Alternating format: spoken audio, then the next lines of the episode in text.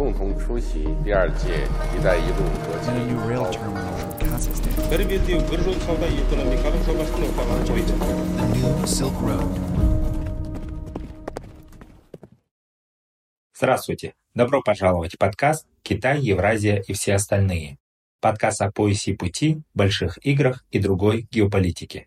Я ведущий Руслан Изимов. Почему Кыргызстан не спешит с центральноазиатским сотрудничеством? На прошлой неделе в кыргызском городе Чолпаната состоялась четвертая по счету консультативная встреча лидеров стран Центральной Азии. Данное событие, хоть и кратковременно, но все же вызвало оживленные обсуждения.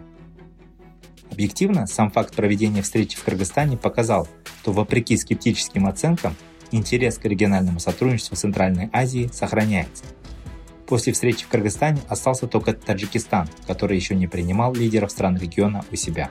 Иными словами, региональный формат показывает постоянство и последовательность. С другой стороны, на пути к выстраиванию эффективного регионального диалога все еще стоит комплекс нерешенных проблем. Например, договор о дружбе, инициированный в рамках консультативной встречи в Челпанате, был подписан только Казахстаном, Узбекистаном и Кыргызстаном.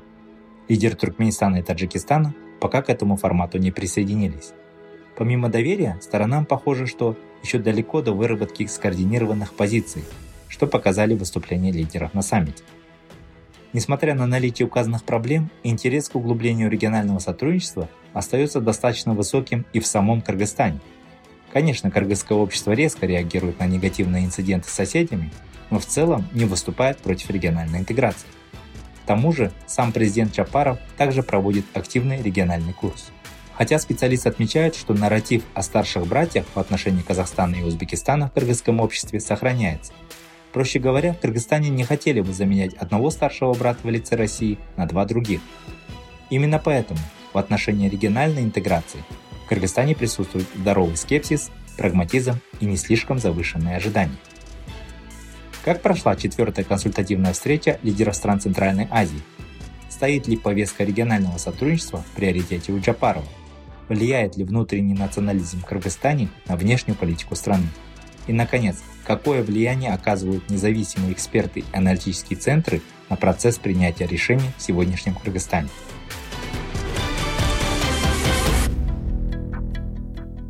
На эту тему мы сегодня беседуем с экспертом из Кыргызстана Анар Мусабаевой.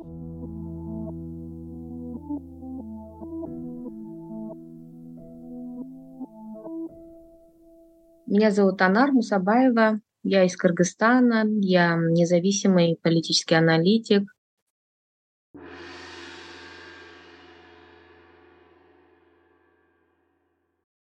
В самом начале мне хотелось бы поговорить немного про саммит лидеров стран Центральной Азии, который недавно состоялся в Челпанате. Это уже четвертая по счету встреча лидеров стран Центральной Азии. А стоит ли повестка регионального сотрудничества в приоритете у Джапарова? Ведь как-то сложилось, что Кыргызстан стал менее заинтересован в региональном сотрудничестве. Спасибо за ваш вопрос. Да, действительно, в 20-21 июля э, в Челпанате, в кыргызском городе Высокуйской области, состоялась четвертая консультативная встреча лидеров стран Центральной Азии. В целом это очень позитивное, считаю, событие было для нашего региона, в том числе для Кыргызстана, потому что, как вы помните, наверное, Кыргызстан должен был быть хозяином консультативной встречи лидеров стран Центральной Азии в 2020 году, но, к сожалению, тогда не удалось провести эту встречу, потому что это совпало с периодом пандемии. Вот, поэтому важно было, что вот эта встреча наконец-то состоялась в Кыргызстане. Кыргызстан выступал хозяином этой встречи. Ну, говорить о том, что Кыргызстан был менее заинтересован в центральноазиатской интеграции, наверное, не совсем корректно. Вот, к сожалению, в последние годы не было никаких опросов общественного мнения, но я уверена, что если э, вы начнете опрос в Кыргызстане, то э, найдете мало людей, которые были бы против интеграции в странах Центральной Азии. Но другое дело, что в экспертной среде в Кыргызстане всегда ну, присутствовали да, более, скажем, сдержанные оценки перспектив интеграции в нашем регионе в предыдущие годы. Ну, этому есть объяснение, потому что я думаю, что просто в Кыргызстане более реалистично оценивали перспективы центральноазиатской интеграции, учитывая вот разные модели экономики, которые существуют в наших странах, различия в политических системах, наличие вопросов, которые требуют такого взаимовыгодного, приемлемого для всех стран решения. Это вопросы водных ресурсов, да, границ и так далее. Конечно, большое влияние оказывало и влияние, э, или скорее даже доминирование больших геополитических игроков России, Китая, ну, больше России, наверное, недостаток опыта самостоятельного такого регионального самоопределения, если можно так выразиться, да, все это были причины, которые служили основанием для таких э, несколько скептических оценок сближения стран Центральной Азии и интеграционных процессов да, вот в экспертной среде в Кыргызстане. Вот. Но, с другой стороны, вот последние два года можно сказать, что интерес к этой тематике Э, стал больше, заметнее, чувствуется интерес да, к этой теме интеграции у экспертов, бизнес-сообщества, э, гражданского общества. Вот. Что касается позиции Садыра Джапарова, то я хотела бы отметить, что вот уже в своей вот инаугурационной речи он э, вот в списке стратегических партнеров Кыргызстана назвал в первую очередь страны Центральной Азии, ну и также Турцию, да, которую он осо- особо отметил вот в ряду стратегических партнеров. И в этом контексте можно сказать, что да, как бы региональное сотрудничество, региональная интеграция, сближение с другими странами Центральной Азии для Садраджи Парба является да, приоритетом. Вот, э, вот данная как бы тема, она э, в общественном дискурсе тоже, как я сказала, усилилась да, в связи с геополитическими изменениями в последнее время, вот в частности, в связи с вторжением России в Украину, а, в результате которого поменялось восприятие России как надежного союзника, гаранта безопасности Центральной Азии, а, появились э, геополитические страхи, ну, скажем так, да, по поводу намерений российского руководства ну, вопросы доверия, да, тоже имеют большое значение, конечно. Вот. И вот в таких условиях, конечно, учитывая то, что вот изначально после прихода власти Садра Джапарова, вот, э, учитывая вот первоначальную изоляцию э, нашей страны во внешней политике, вот для Садра Джапарова, конечно, я думаю, что э, сближение с соседями, это ну, появилась такая мотивация для него, да, дополнительное на сближение с соседями кроме тех как бы объективных а, геополитических процессов, которые происходят. Вот. Неспроста вот на встрече консультативной да, Садр Жипаров сделал такие реверанс, что ли, в сторону лидеров Казахстана и Узбекистана, отметив, что он полностью поддерживает их э, как бы, внутреннюю политику, в частности, по поддержанию конституционного порядка, да, то есть такое недвусмысленное одобрение действий президента Казахстана Такаева во время январских событий. И можно предположить, что такая же поддержка и действиям президента Мирзиёва в событиях в Каракалпакстане.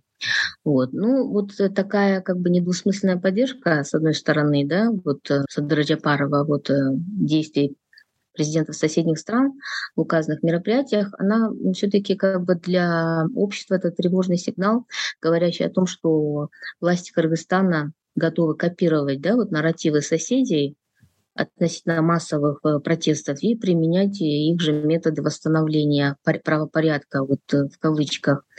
Вот. И вот с точки зрения политической модели, вот Кыргызстан последние годы он дрейфует именно в сторону вот, э, таких моделей, политических моделей, которые существуют в Узбекистане, в Казахстане, Э, с более сильным институтом президента, даже, можно сказать, близкого к, э, к режиму единоличной власти. Вот в этом смысле Кыргызстан, политический режим, вернее, в Кыргызстане становится и более понятным и удобным для лидеров соседних стран. Да? То есть, наверное, вот на первый вопрос я бы так ответила. То есть, как бы в целом нельзя говорить, что нет интереса к региональной интеграции. На самом деле интерес очень большой существует. Другое дело, что вот э, это больше как э, рассматривается как такая идеальная картина того, как было бы хорошо построить отношения между соседями в нашем регионе. Да? Ну, вот конкретное наполнение, вот содержание, что означает интеграция и что это может означать для Кыргызстана, вот эти вопросы пока они недостаточно обсуждаются в Кыргызстане. А как в целом в обществе, именно на низовом уровне, оценивают перспективы интеграции в Центральной Азии? Если посмотреть, для многих простых людей постоянные проблемы на границе с Казахстаном, прошлый конфликт в Аше, да, в городе Ош, и конфликт с Таджикистаном из-за территориальных споров наверняка отражается болезненно. Можно ли считать, что общественная поддержка регионального сотрудничества в Центральной Азии, возможно, снизилась или может снизиться из-за того, что в целом много накопленных и нерешенных проблем с соседями? Как я вот уже отметила, что в обществе не так активно да, обсуждают перспективы интеграции, или, вернее, обсуждают, но это обсуждение такое в виде того, как было бы хорошо, да, если бы в регионе было сотрудничество между странами, чтобы все вот эти проблемы, которые существуют э, между нашими странами, чтобы они были решены. Вот. Но другой вопрос, э, что вот я же говорю, что конкретного такого понимания о том, вот как вообще эта интеграция должна происходить, да, что это включает, это понятие интеграция? Касается ли оно только экономики? Или это касается также и политической интеграции? Да? Вот и все эти вопросы на самом деле, они должны обсуждаться, конечно, на экспертном уровне, вот, и на экспертном уровне они обсуждаются, но не так активно, да, на самом деле. А с точки зрения вот широкой общественности, конечно, э, есть однозначное понимание того, что нужно больше сотрудничества между нашими странами, что необходимо э, жить как добрые соседи. И, как вы правильно заметили, вот таких ожиданиях от интеграции стран Центральной Азии у большинства жителей все равно, да, сохраняются вот эти, скажем, да, озабоченности тем, что э, есть вопросы, например, передвижения наших грузов по территории Казахстана, да, у нас на границе постоянно есть задержки с перевозом грузов, э, не до конца решены проблемы границ с Узбекистаном и с Таджикистаном, и в том числе в Таджикистане, знаете, периодически, да, вот эти конфликты происходят на границах, перестрелки, к которым люди уже привыкают, э, к сожалению, да, фактически. Вот. Эти вопросы не решаются, они, конечно, они очень сильно заботят людей, особенно вот э, жители приграничных э, районов, да, они, конечно, были бы двумя руками за то, чтобы вот эти все вопросы были решены нашими лидерами, но вот есть понимание того, что очень много зависит, конечно, от э, политической воли руководств наших стран, от того, насколько они смогут договориться и решить это именно э, на основе таких взаимоприемлемых решений, а не так, чтобы какая-то страна почувствовала себя ущемленной, например, да. А, вот примерно вот такие как бы настроения существуют среди населения в Кыргызстане. А вот да, спасибо. Вот только что вы отметили, что а, в целом руководство Кыргызстана и а, лично президент Джапаров, он а, все-таки больше настроен да, на, на углубление сотрудничества со странами Центральной Азии, то есть с ближайшими соседями, но при этом нет ли каких-то нарративов или опасений о больших братьях, то есть в отношении Узбекистана или Казахстана, да, и опасностях того, что они представляют для Кыргызстана. Вот такого рода обсуждения идут в, в СМИ Кыргызстана? На удивление, вот э, четвертая консультативная встреча, она не получила такого, знаете, широкого освещения в средствах массовой информации. Вот, возможно, сказалось то, что это было лето, сезон отпусков. Это может быть одна из причин, да, но ну, в целом, может быть, какая-то вот э, усталость, может быть, да, от э, этой темы. Ну, что касается вот экспертного сообщества, то э, здесь я бы сказала, что, наверное, просто не было таких э, завышенных ожиданий, наверное, от этой встречи.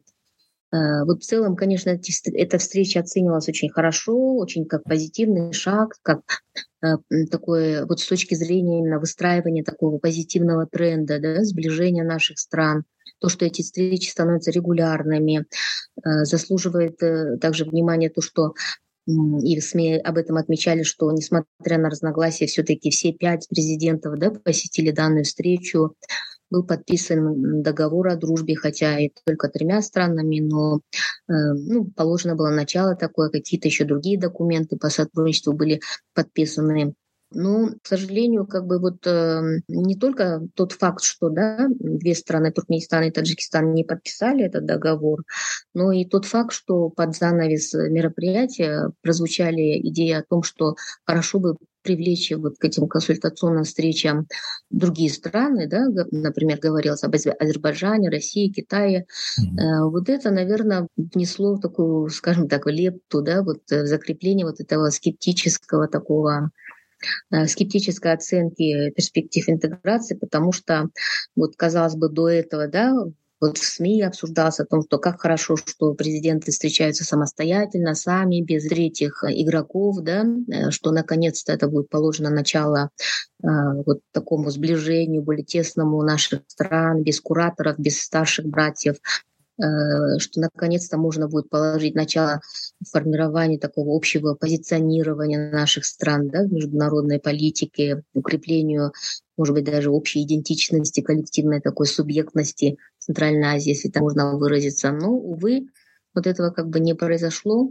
И мы убедились, что вот, э, к сожалению, что пока вот э, лидеры, да, Казахстан, Узбекистан, э, лидеры нашего региона, они пока оказались, ну, скажем так, не готовы, что ли, к своей роли в качестве локомотива региональной интеграции, да, и вот даже, ну, такой, ну, получ, получился такой, по сути, анекдотичный такой случай, да, что казалось, что центральноазиатские страны, они не могут без старшего брата, что обязательно как бы нужно привлекать другие страны. Да? То есть вот это, мне кажется, очень такой был момент, который разочаровал многих, я бы сказала, да, и это прослеживалось в СМИ. Ну, в целом, я, как я уже сказала, что эта консультативная встреча на самом деле не так активно обсуждалась в Кыргызстане. Вот, э, может быть, день-два а, вот э, во время встречи, после встречи обсуждались, да, но в целом как бы не было такого активного обсуждения вот этой темы, наверное.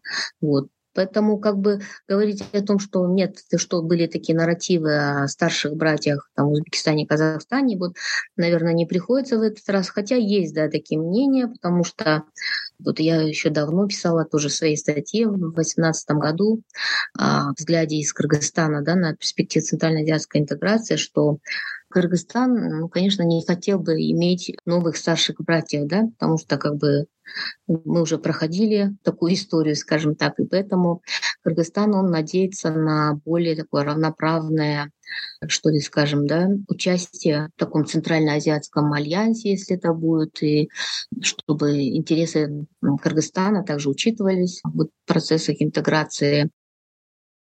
Да, вот именно этот аспект я хотел от вас услышать. То есть, на самом деле, это очень интересный момент. С одной стороны, мы действительно стремимся к региональной интеграции для того, чтобы именно вот пять стран а, Центральной Азии, которые относительно, да, если вот сравнительно имеют одинаковые точки отчета, вот, более-менее похожие системы и политические, и экономические, именно сравнительно похожие, да, вот, и казалось бы, что есть все основания для того, чтобы построить такую эффективную модель региональной интеграции. Но есть все еще объективные и даже где-то субъективные причины, препятствия на пути к такой эффективной региональной интеграции. А может ли так получиться, что стремясь балансировать свои региональные а, связи, Кыргызстан будет, скажем так, лавировать больше в сторону таких крупных игроков, как Китай, Турция и Россия? Вы знаете, на самом деле, я думаю, что вопрос о том, э, будет ли Кыргызстан лавировать в сторону крупных игроков, этот вопрос уместно задать и Казахстану, и Узбекистану, да, которые позиционируют себя как лидеры Центральной Азии, потому что большой вопрос возникает о том, насколько они самостоятельны и насколько они субъектны, да, на самом деле этот же вопрос, не дрейфуют ли они в сторону больших игроков, в частности России и Китая, можно задать и таким же успехом и в отношении Казахстана и Узбекистана, а не только Кыргызстана. Вот. Особенно учитывая, что, да, вот посмотрите то, что происходит сейчас э, вот после начала войны в Украине, да, то, что происходит с экономиками наших стран, э, и то, что на валютном рынке происходит, да, попытки э, руководств наших стран помочь России скажем, снизить давление санкций Запада и так далее. Все вот эти события, если на них посмотреть, то они, это достаточно для того, чтобы понять, что все страны все еще находятся да, под значительным влиянием России. Вот, и поэтому вот большой вопрос э, стоит о том, э, насколько именно вот состоятельны скажем, две крупные ну, державы или две крупные страны в нашем регионе, да, в качестве региональных лидеров еще, потому что я думаю, что зависимость э, от России остается значительная. Ну, это понятно, конечно, что наши экономики очень сильно взаимосвязаны, и Э, объективно мы не можем да, вот в одночасье, скажем так, э, выстроить какие-то альтернативную политику и так далее. Да? Э, вот, эм, поэтому, конечно, этот вопрос да, существует как бы в зависимости от геополитических игроков крупных. То же самое отношение Китая, да, который является одним из, вернее, даже, может быть, самым значительным инвестором в нашем регионе, во всех странах. Да? Поэтому ну, этот вопрос нужно задавать не только по отношению к Кыргызстану. Ну, да, это как бы сложилось такое стереотипное немножко понимание того, что Кыргызстан как некоторое слабое звено, что ли, да, в Центральноазиатском регионе, как Э, страна с наименьшим экономическим потенциалом, может быть, да, страна, не имеющая там больших ресурсов, природных ресурсов, энергоносителей и так далее, большой миграционной зависимости от России, что она больше как бы движется в фарватере, скажем, российской политики. Да, такое влияние, оно действительно существует, оно остается до сих пор. Кыргызстану вот приходится лавировать да, между большими игроками, но вот э, обращаясь к вашему вопросу, э, я бы хотела сказать, что это ни в коем случае не делается в противовес региональному сотрудничеству. Как я уже отметила, вот, к сожалению, такое сложилось восприятие, что Кыргызстан против как бы, интеграции или менее заинтересован. На самом деле он заинтересован. Другое дело, что он просто реалистично оценивает, наверное, перспективы этой интеграции вот с учетом того, вот как да, вот сложились отношения между нашими странами, каковы объективные причины, да, геополитические в частности и так далее. Вот. Ну, в противовес региональному сотрудничеству это ни в коем случае нельзя рассматривать, да, то есть Кыргызстан заинтересован э, в региональном сотрудничестве, сближении наших стран и то, что он подписал, да, Кыргызстан наряду с Узбекистаном и Казахстаном, вот договор о дружбе, я думаю, что это тоже показатель большой, что это шаг к тому, чтобы принять на себя уже такие конкретные, скажем, обязательства да, в отношении интеграции между нашими странами. А как в целом развивается внешняя политика Джапарова? Насколько она поддерживается или опирается на некоторый национализм? Национализм вы имеете в виду какой? Я вот пытаюсь а, связать в целом внешнеполитические действия руководства Кыргызстана с тем, как это воспринимается внутри. Да? Допустим, вот я до этого вопрос задавал по поводу, допустим, есть каких-то обид или какой-то внутренней трагедии по поводу вот отношений с соседями и как внутри это давит на лица, принимающие решения. То есть больше национализм именно, допустим, закрываться, не, не сотрудничать с соседями вот в этом плане. Во-первых, я хочу сказать о том, что вот э, два последних года, да, вот э, после прихода власти Садра Джапарова к власти, он э, больше акцентировался на консолидации своей власти, да, в тандеме со своим другом и главой ГКНБ Ташиевым.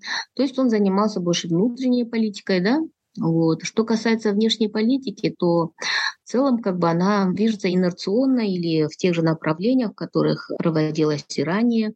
Конечно, да, были э, визиты э, в разные страны вот с основными игроками, да, э, с Россией, с Китаем, Турцией, там, странами Центральной Азии, Э, визит в Азербайджан и так далее. То есть были вот эти попытки как бы установления, переустановления, что ли, можем скажем так, контактов между нашими странами. Да? Вот. В этом смысле, конечно, вот произошла легитимизация как бы Садыра Джапара в качестве главы государства после вот смены власти в октябре 2020 года, скажем, традиционным для Кыргызстана способом. Да? И вот эту легитимизацию как бы Садыра Джапара в качестве лидера страны и вот эм, признание его, что ли, скажем, вот э, другими странами, нашими основными партнерами, э, администрация президента, она вот представляет как вот основной как бы такой итог э, двухлетней деятельности. Вот. А что касается как бы конкретных таких вот достижений, то пока вот трудно сказать, да, что есть в копилке нашего президента. То есть будем смотреть, как будет развиваться дальше, какими будут действия президента в дальнейшем. Но пока в общем-то, это, в принципе, внешняя политика Кыргызстана, она выстраивается в традиционном таком русле, направлена на сбалансированную такую, да, внешнюю политику, равноудаленное отношения со всеми основными игроками и так далее, да, но, конечно, вот как с учетом того, что Кыргызстан является а, членом ЕАЭС и ОДКБ, то вот э, очень большая, конечно, взаимосвязь сохраняется с Россией, Китай как основной инвестиционный партнер Кыргызстана, да. Вот.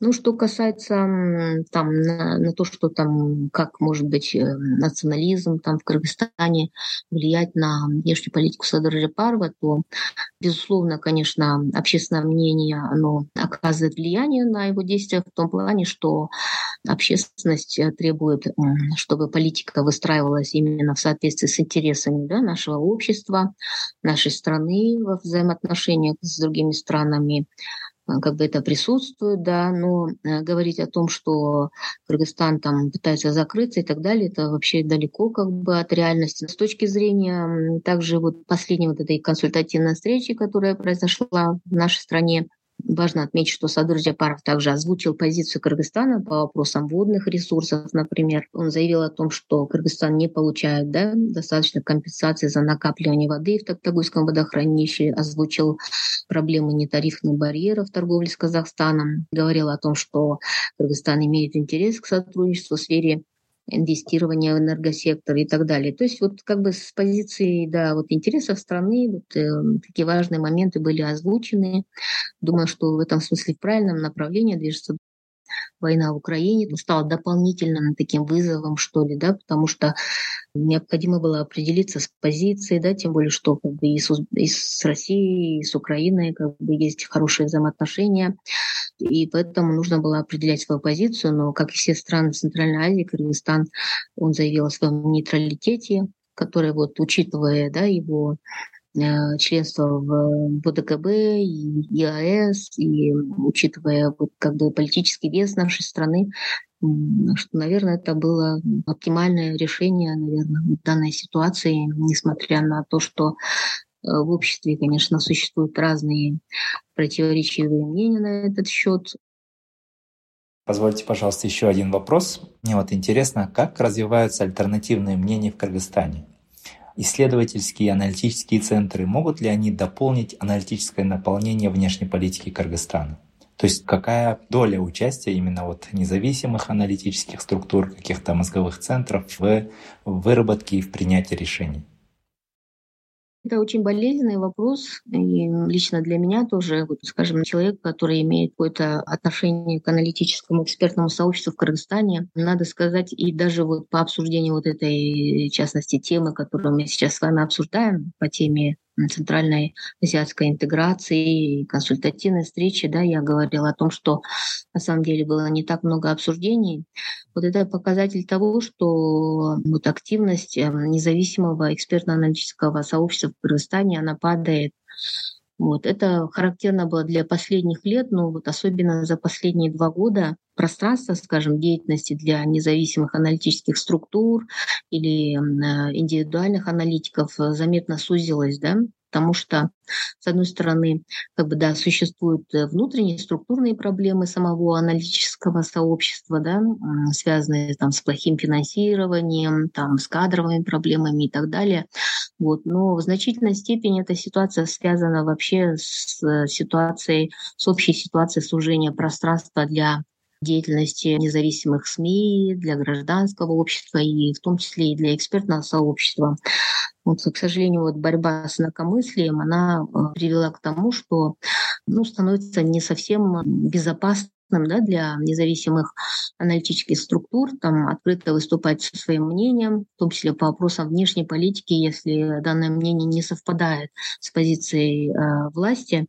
Вот, поэтому, к сожалению, в последнее время вот э, наблюдается, я бы сказала, такое снижение активности, может быть, экспертно-аналитического сообщества в Кыргызстане, э, в том числе и вот в плане предоставления независимых оценок, а, рекомендаций для вот как вы выразились, наполнения внешней политики Кыргызской республики, да, то есть э, есть, да, определенные как бы СМИ, там какие-то пропагандистские э, ресурсы, да, которые освещают позицию самой власти.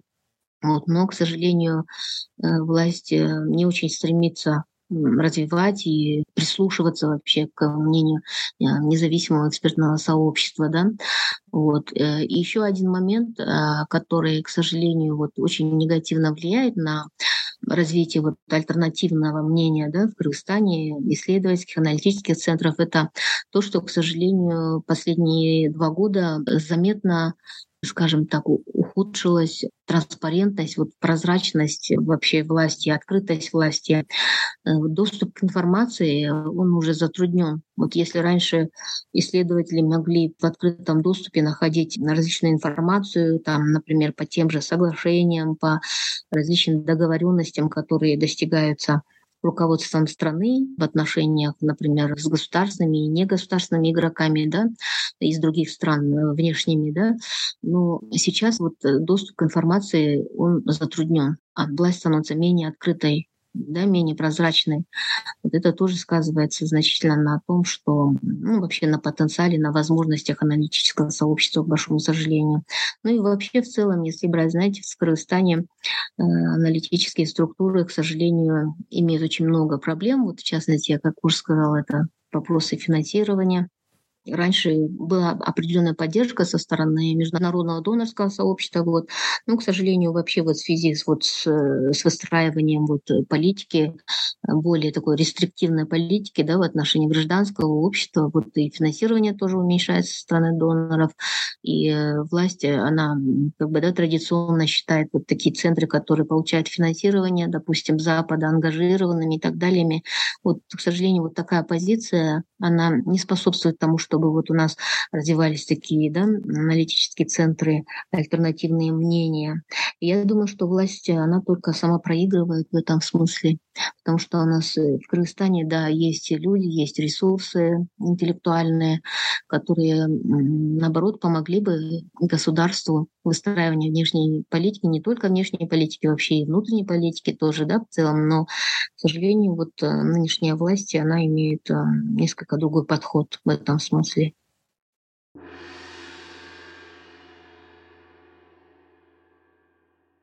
Благодарю вас за очень интересную беседу. С нами была Анар Мусабаева, независимый политический аналитик из Кыргызстана.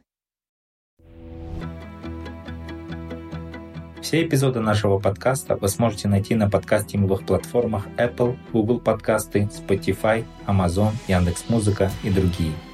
На сайте Каан мы также размещаем текстовой транскрипт каждого эпизода и полезные ссылки на отчеты, доклады, книги и биографии наших спикеров. Спасибо за внимание.